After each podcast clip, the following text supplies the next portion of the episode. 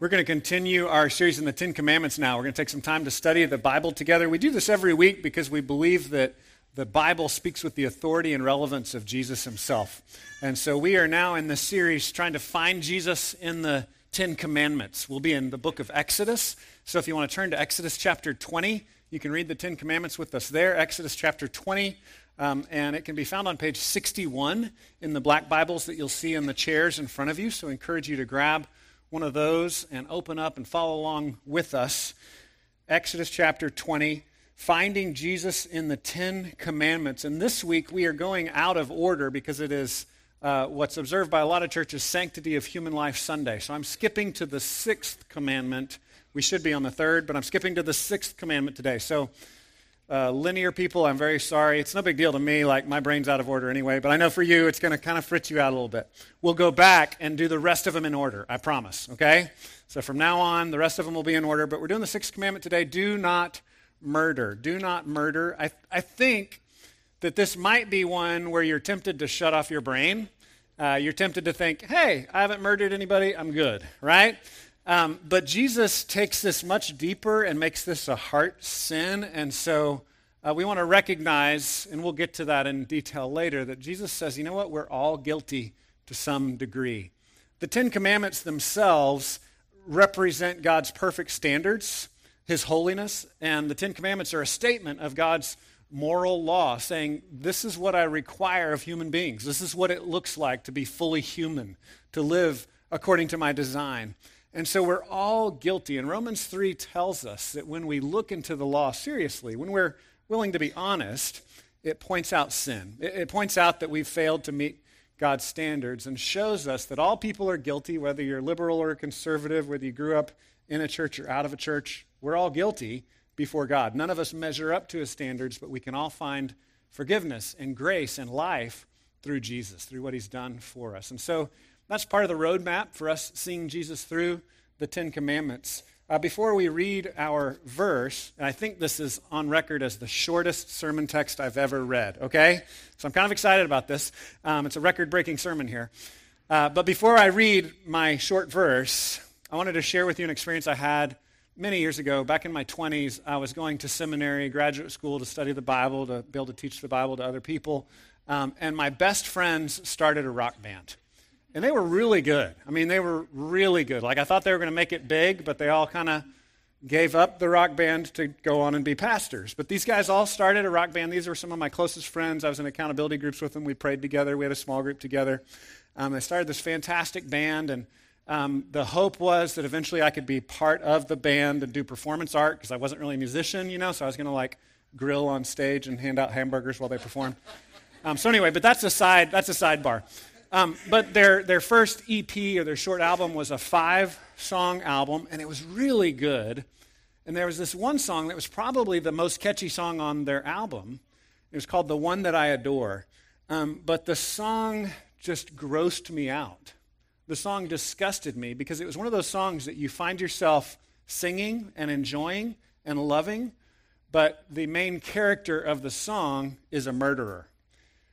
And my friend wrote that song on purpose. I mean, I asked him about it. I was like, how, like, you're a Christian. How could you do that? Like, this is just gross. Why did you do that? You know, like, it just seems like a celebration of evil. And he said, well, I, I did the song on purpose. I wanted you to empathize with the murderer so that you could recognize that part in our own heart that we're all broken inside, right? That, but for the grace of God, go I. A lot of literature does this, and it makes us uncomfortable. Um, and so I wouldn't necessarily recommend the song to you, but I would recommend the experience of recognizing, you know what, I may not have actually physically murdered someone, but there's that murderer in my own heart that I've got to face, that I've got to come to terms with. So let's read the text. It's Exodus 20, verse 13. You shall not murder. As I said, shortest text I've ever used for sermon. I'll read it one more time. you shall not murder. Do not murder. Let me pray for us and ask the Lord to help us to understand this today. God, thank you for giving us your word. Thanks for giving us instruction. I pray that you'd help us to understand it um, and that you would convict our hearts, but that you wouldn't just leave us guilty, uh, but we would come to find freedom, release, redemption in you and your son Jesus. And we pray this in Jesus' name. Amen. So do not murder. Do not murder. As I said, Jesus takes it a lot deeper, but before we look at what Jesus does with do not murder, I want to start with just the basics of what it means, the Hebrew text, start there, kind of define things. So, calling uh, this first section the basics of do not murder. What, what does it mean very specifically? What does the word mean? The Hebrew word is ratzak, um, and the King James Version uh, didn't really do us any favors in translating it do not kill uh, because it really is more specific than do not kill. It is specifically do not take a life unlawfully. And so murder might be too specific, but kill is definitely too broad. It can mean murder or manslaughter. And murder and manslaughter are similar under the law, but we would make a distinction in English or in uh, American law, a distinction between murder being on purpose and manslaughter being accidental, right? So manslaughter is like if you accidentally kill someone, but you could have done something to prevent that. There was maybe your own foolishness or negligence involved. And then murder is when you know you do that on purpose, kill someone unlawfully. And so there is a distinction made in the Bible in the Hebrew text. Uh, Genesis 9 and Romans 13 reinforce that uh, what we would call capital punishment, the, the killing justly with the you know, jury and just, justice system, the killing of a killer or the killing of a criminal is different than murder. And so the concept of capital punishment is taught in Genesis chapter 9 and Romans 13. I encourage you to check that out. I know some Christians, by conviction, still don't believe in capital punishment, but it is, it, it's there in the Bible. Um, so you have to kind of wrestle with those texts to get there. But murder is different. It's not do not kill, it's do not murder. Uh, you don't kill someone because they got in your way. You don't kill someone because you're angry at them. And that's really the heart of what the commandment is saying. So the obvious one would be don't murder someone, don't kill someone because you're angry. The less obvious one is manslaughter, right? That's the other application of what this text means. Uh, don't commit manslaughter. So, an example of this in the Hebrew law that you can see in Exodus is the Israelites were commanded to have a parapet, is what it says in a lot translations. It's basically a railing around the roof of their house. And so that is much like our laws today where if you have a pool in most cities, I think it probably varies from county to county and city to city, but in most cities, you are required by law to have a fence if you have a swimming pool. And that is to prevent someone from dying, a little kid from just jumping in your pool and drowning when no parent is watching, right? You, you have to have a fence to fence off your pool in most cities. In the same way, the Old Testament law had an application of do not murder or manslaughter was you got to have a railing around your balcony, right? The roofs of their houses were served as balconies. They would go up there and hang out and uh, enjoy themselves and enjoy the breeze. And so, um, manslaughter, the idea is you've got to take basic precautions to protect life. Two really common ones today are drunk driving and texting while driving, right? Those are really obvious ones that we would deal with on a daily basis. You can't go get buzzed and then drive. Uh, you can't text while driving. And why is that? Well, because a a car is a big, powerful machine that can kill people. So you have to be very careful with that. So we set up laws to protect life. So that would be an ap- application of this verse as well. Uh, another one that is less clear is euthanasia. Euthanasia is where someone is struggling and in pain, uh, and we kill them so that they're no longer in pain. Uh, and the Bible doesn't allow that either. You could see where people would want to logically go, go there. They want to relieve suffering. Um, but the Bible doesn't permit us to relieve suffering in that way. The Bible says, well, no, that's God's choice when someone, uh, someone's life is going to end. He gets to make that final decision. Now, I would say on the other side of that, uh, we're in this extreme place with medical technology where we can keep people alive hooked up to machines almost indefinitely. Um, and that's not the same thing as euthanasia, right? Like unplugging somebody from something that is artificially keeping them alive is not the same thing as euthanasia. Euthanasia is where you end the life, right? You actively end the life. Um, many people have these things you can sign that says, yeah, I really don't want to be kept alive on a machine for two years. You know, when it's time for me naturally to die, give me the dignity of natural death. Uh, so we need to make sure we don't confuse those two issues as well. The last one, though, is the most controversial, and that is abortion. Um, and more and more now that we're seeing with kind of statistics on millennials, more and more people are beginning to see abortion as actually killing. And most people believe that is because we have greater and greater technology where we can see the life in the womb. We have much more clear ultrasounds, much stronger technology where we can just see that that's a human life. There's this kind of common sense swing now uh, in the public debate on abortion. I grabbed a picture here of a baby, uh, an ultrasound of a child. Uh, the statistics vary, but the statistics are something like 90 to 98 percent of women who are considering an abortion, if they see an ultrasound of their baby, will not go through with it. Because just seeing that life, right? It's like seeing is believing for a lot of people. They're like, oh, yeah, that's a, that's a baby sucking its thumb. You know, I mean, it's just, I, I can't do this. And so we would affirm what I believe is the biblical worldview that abortion is a type of unlawful killing. I mean, that can be confusing because we have laws that allow it, right? But we would say it goes against God's moral law. Exodus 21 22 says, When men strive together and hit a pregnant woman so that her children come out, but there's no harm, the one who hit her shall surely be fined, as the woman's husband shall impose, and he pays as the judge determines. But if there is harm, harm to the child is what it's talking about, then you shall pay life for life, eye for eye, tooth for tooth. It goes on in detail. So the idea is that uh, if there's a fight uh, and the baby comes early, then there should be a fine if the baby's okay, right? Premature birth. But if the baby dies or if there's harm, then there is punishment that goes along with that. It's considered a human life. And so most people would cite that as, as, a, as a case saying, yeah, the Bible recognizes babies as human beings. And there's a bunch of other verses. Psalm 139 is a helpful one as well that just talks about how God is like knitting that child together in the mother's womb. He works through the, the birth and gestation process, putting together human life. And so Christians traditionally uh, would agree that then abortion, according to God's law, is murder. And we shouldn't do that. We shouldn't take that step. Now, one of the things that we want to do is we look at the Ten Commandments this might sound crazy. We want to feel guilty. So, on the one hand, I just want to recognize I know statistically a lot of people here have, have had an abortion or been involved in an abortion. And I want to say, first of all, we would say that that was wrong. As, as we'll get into in a, a little bit, we would say that Jesus says we're all guilty of murder to some degree. And so, specifically with abortion, I just want you to understand that because of the cross of Christ, we have forgiveness. And so, for any sin, no matter what it is, we would say we can trust that Jesus forgives us for that sin. Uh, my wife and I have gotten to help, and I think several people at the church have gotten to help with a retreat that Hope Pregnancy Center runs called Rachel's Vineyard. And I would strongly recommend that to you if you've been involved, if you've had an abortion, or you've, uh, as a, a man, encouraged an abortion or been a part of that. It's a great weekend healing process that helps you to kind of make sense of it, find grace in Jesus, and, and put that to rest in your life. So I encourage you to consider that. You can contact Hope Pregnancy Center for more information about that. Um, but again, we would put that in the category of a kind of murder, right? There's just straight up what we consider traditional murder, there's manslaughter, there's euthanasia, uh, and then abortion.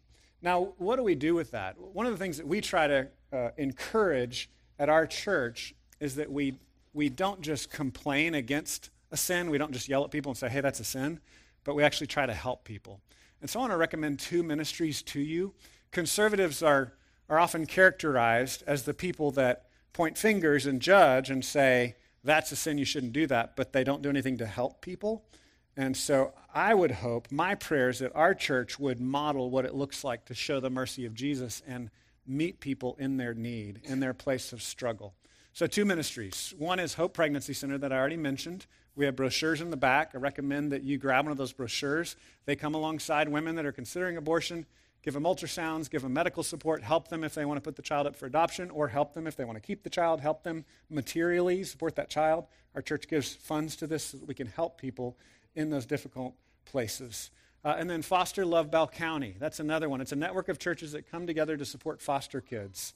James says very clearly true religion is to care for the orphan and the widow, not to just talk about this is a sin and that is a sin, but actually take steps tangibly to help people. So, again, that brochure also is available in the back. It has uh, particular ways that you can help foster kids um, and orphans because a lot of us think, well, I can't, uh, my family's not ready to adopt a child or keep a foster child, so I can't be involved at all. But this brochure gives you lots of other ways you can be involved. You can take other steps to support those that are doing that and to help out with the, the broader foster care needs in Bell County. So I encourage you to grab those. Um, and I just want to ask real quickly in the service, do we have folks that volunteer or work for Hope Pregnancy Center that I could send you to talk to them? Not in the service. Okay, we have them in different services. Oh, yeah, over here. Okay, raise your hand. Big. Okay, sorry, I didn't ask you ahead of time. Uh, but you can see her, you can see Anthony. Okay, anybody else? And then Foster Love Bell County, anybody served with them? Not in this service. Okay, we have a Sunday school class that is meeting right now at 1045 called the Foster and Adopt Ministry class. So if you wanted to join that class, it'd be another way to get more involved in the foster and adoption network in this area. So grab those brochures. Those brochures are in the back. You can get more information. And again, we can be those that, that love and serve instead of just complaining. Instead of just speaking the law, we serve and show God's grace for those who struggle. Now, the next thing that we want to see then is how, how are we all guilty, right? Some of you might say, well, I didn't do those four things, so I'm not guilty. Um, but Jesus says, you're guilty. Jesus says you're guilty. The heart battle of murder. So the commandment is do not murder. In Matthew 5:21, Jesus says this. You've heard that it was said of old, you shall not murder, and whoever murders will be liable to judgment. But I say to you that everyone who is angry with his brother will be liable to judgment. Whoever insults his brother will be liable to the council, and whoever says, You fool, will be liable to the hell of fire. So if you're offering your gift at the altar and there remember that your brother has something against you, leave your gift there before the altar and go. First be reconciled to your brother, and then come and offer your gift. So Jesus' standard is not just, have you killed someone? Did you take an axe and get, you know, no, he's saying, do you hate people? Do you insult people? I'm going to read it again because it's a tough one. And like I said, part of my goal today is for us all to feel guilty, okay? Me too. I say that everyone who is angry with his brother will be liable to judgment. It's not just murder. The heart battle is our anger, the anger in our heart. Everyone who's angry with his brother will be liable to judgment. Whoever insults his brother will be liable to the council. Whoever says, You fool, will be liable to the hell of fire. Um, so just wanted to feel that for a minute. And then here's a little, maybe comedic relief. This is what it often looks like the eye roll, right? Disgust. That feeling of disgust. You make me sick, right? That feeling you have. And a lot of us are good religious people and we're uptight enough that we don't say it out loud. We just say it in our heart, right? And God says we're guilty. We're under judgment for the way that we hate our brother. And we've got to we've got to feel that. Like we've got to wrestle with that. Our disgust with other people. Like I can't believe you did that. And you know what goes along with the you disgust me and I can't believe you did that? Automatically you're saying, I would never do that. I am so holy, I don't do that. Well, yeah, I've got these other sins, but don't look at those. I would never do that, right? And there's this judgmentalism. We we have to judge right and wrong, right? We're looking at the 10 commandments because this is God's moral requirements of us, right? We're, we're trying to understand what does God require of me? What does He ask of me? And so we've got to make judgments of, well, this is right and this is wrong. We've got to make those kinds of judgments, but we can't be judgmental people that are constantly insulting and being angry with our brother. I think we in this room have to be especially careful, right? Just knowing demographics, I've studied it enough to know we have more conservative than liberal people generally in this room. I know a lot of you, I know how the demographics in the Bible Belt skew, and evangelical Christians typically are more conservative than liberal. Uh, and there's been some really interesting psychological research done on conservatives and liberals that I want to share with you. Um, Jonathan Haidt is a researcher. H A I D T is how his name is spelled. So that would be ironic, right, if his name meant Haidt. I didn't even think about that until I just said it. Um, Jonathan Haidt has done a lot of interesting research on this subject. So he's a guy that, you know, I think was kind of your typical liberal acad- acad- academic um, that, that had discussed at conservatives and how judgmental they were, which is ironic, right? We judge each other for being judgmental. Um, and so he started researching them, and he found that conservative people have a higher instance of disgust. It's a part of conservative people's personality. And what he found is this has a very important role in society. Think about it. Think about your mom being disgusted if you go to the bathroom and don't wash your hands before you eat. That's a good thing, right? Like you want to be disgusted at these things. And so the, the instance of disgust among conservative people is a glue that holds societies together. And so he's actually found through his research, he became much more uh, sympathetic towards conservative people, right? And he's been arguing some of his research for, you know, kind of this middle ground that conservatives and liberals wouldn't hate each other so much, but would learn from each other. Because what he finds is there's this um, thing that societies need of taking risk and being open minded and trying new things. Liberals tend to be better at that. And this other thing that where you need to protect boundaries, you need to wash your hands, you need to not let germs take over and have you know, your whole camp corrupted with a disease. Um, so disgust and open mindedness are actually important things that we need from each other. I just want to press you a little bit, saying, I just know the demographic, demographics enough to know that there are more people in here that, that have disgust issues, right? You just tend to think that dirty people, broken people, sinful people are disgusting. And we need to be careful about that. Again, it's a really, really good way to keep your kitchen clean and your bathroom clean. It's a, it's a helpful thing.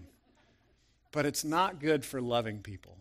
And the model we get from Jesus is he loves people. Think about the Gospels. And if you haven't read them, I encourage you to just go read them for yourselves. Don't just take my word for it, but read the Gospel stories of Jesus. People that were discussing lepers whose skin was falling off.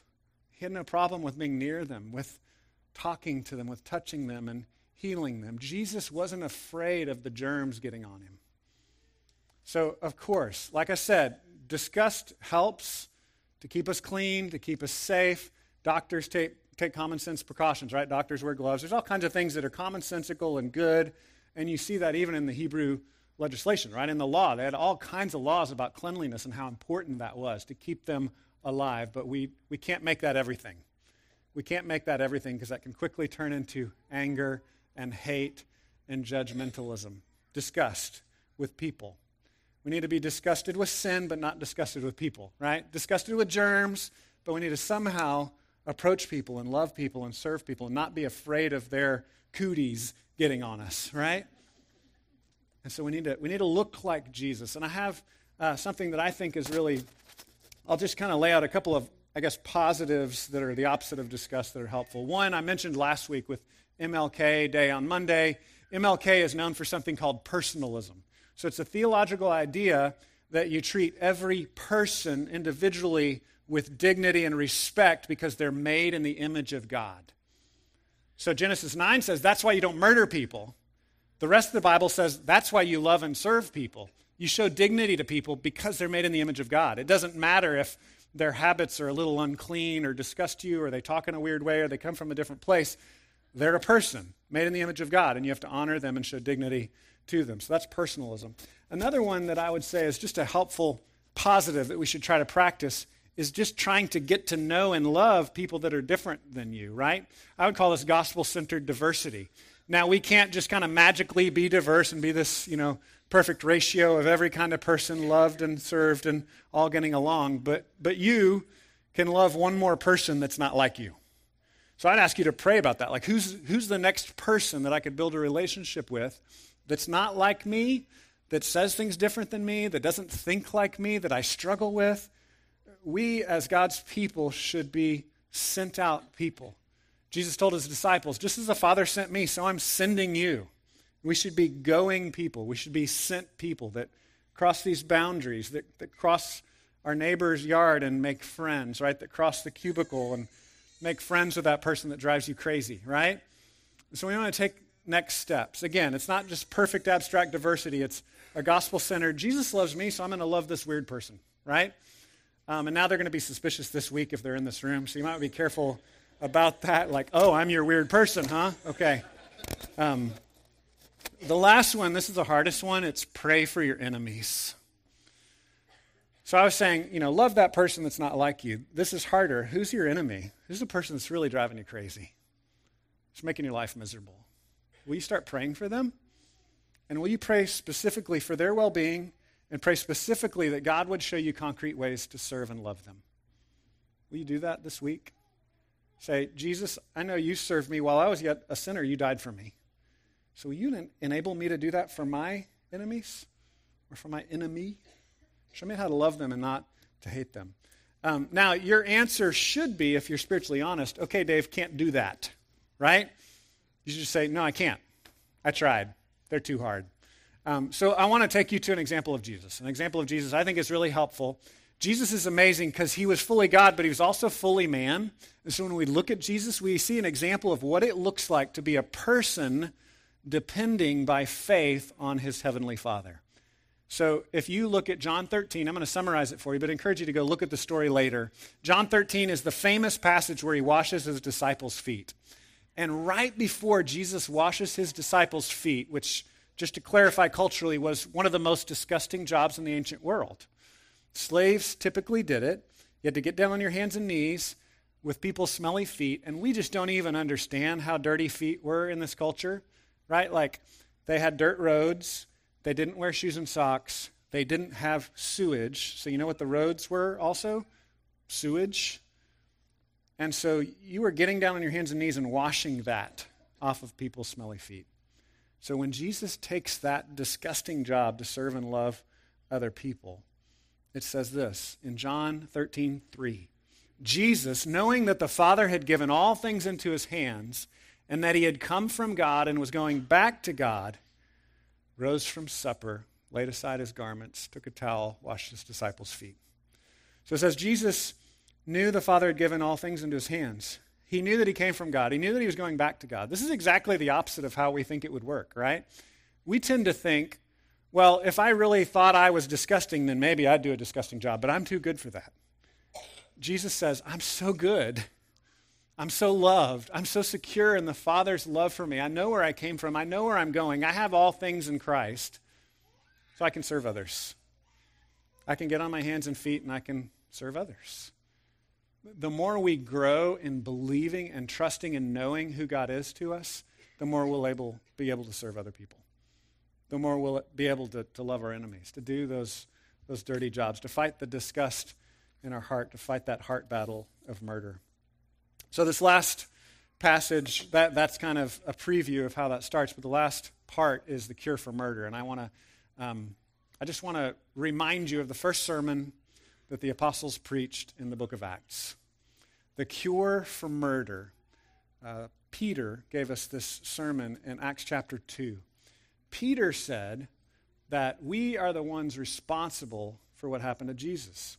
It says in Acts chapter 2, verse 23. This Jesus was delivered up according to the definite plan and foreknowledge of God.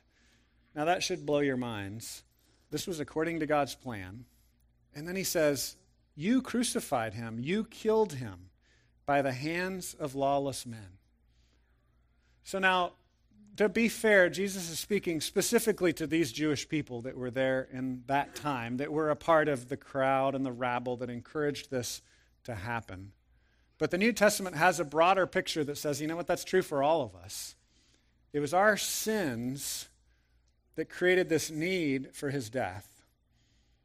And so we're told not to murder, we're told not to do lawless killing. And then Peter says, you know what? You lawlessly killed Jesus the greatest sin that ever took place in the history of the world, God took that greatest sin, that murder, and He turned it so that our murder, our heart disgust, was absorbed on Jesus. The wrath of God was poured out on Jesus. Jesus died for us, and it's beautiful where Peter goes with the sermon. He says, You killed him, you murdered him, God raised him up. So that's basically the gospel. We murdered Jesus, and God resurrected Jesus. It says God raised him up, loosing the pangs of death because it was not possible for him to be held by it. And so the Bible says the cure for murder is that Jesus was murdered for us. That's the cure. Jesus took our place. And the more we believe that, the more we know that, the more we can then look like Jesus, knowing where we come from, knowing that we're going to the Father, knowing that we're secure in Him. And that enables us, that frees us then to get on our hands and knees to serve others in difficult jobs. The first murder in the Bible was Cain murdering Abel. This is in the book of Genesis. It's very early on. And in this murder, there's a lot of really interesting things going on here. The Bible draws on this throughout the New Testament. It keeps quoting and keeps going back to the story. So I'd really encourage you to read the story, get to know the story. It's like a, it's one of these bedrock stories, right? In Genesis chapter 4, it's a really important one in the history of the Bible. And Jon Bloom does a good job of showing the contrast between the murder of Abel by his brother and the murder of Jesus. And he's drawing on Hebrews chapter 12. Hebrews 12 makes the comparison first. And so Jon Bloom is kind of ex, uh, explaining this comparison. Jon says, In the story, the story of Cain and Abel, we'd rather see ourselves as Abel, but we are all Cain. We'd rather see ourselves as Abel, right? The martyr, but we're all Cain. We were at one time cursed, hostile to God, and alienated from Him. Abel, the first martyr of the faith, is a foreshadowing of our Lord Jesus, whose, and this is the Hebrews quote, his blood speaks a better word than the blood of Abel. His blood speaks a better word than the blood of Abel. For though Abel's innocent blood cried out for justice against sin, Jesus' innocent blood cried out for mercy for sinners. See the difference? The first murder was a senseless act. Cain said, Am I my brother's keeper? After he just murdered his brother? And the answer is yes. Yes, you are. The blood of Abel cries out for justice. The blood of Jesus cries out for mercy for sinners. Jesus' blood covers our sin and cleanses us. And so the, the cure for murder is the murder of Jesus. And I want you to see that the more we believe that, the more you own that, the more you see that there's something really broken in your own heart, but Jesus fixed it through his death on the cross for you. The more you trust that, the more you'll be like Jesus, knowing, knowing the secure relationship you have with the Father, feeling free to make the most of this time that you have to serve others, to love others, to preserve life Instead of taking from others because you're insecure in yourself, you can give to others because you know that Jesus gave to you. While we were yet sinners, Christ died for us. Let me pray for us. God, thank you that you love us so much, you gave your Son. The most terrible injustice in human history was the murder of Jesus, the only truly innocent death. So, God, we throw ourselves at your mercy. We thank you that we don't have to stay in a state of guilt, that we don't have to live with this heaviness on our shoulders, but you placed it on Jesus' shoulders. And so we can be free. I pray that that would, would change us, that would transform us, that we would then be the kinds of people that impact our community, showing love to others. And we pray this in Jesus' name. Amen.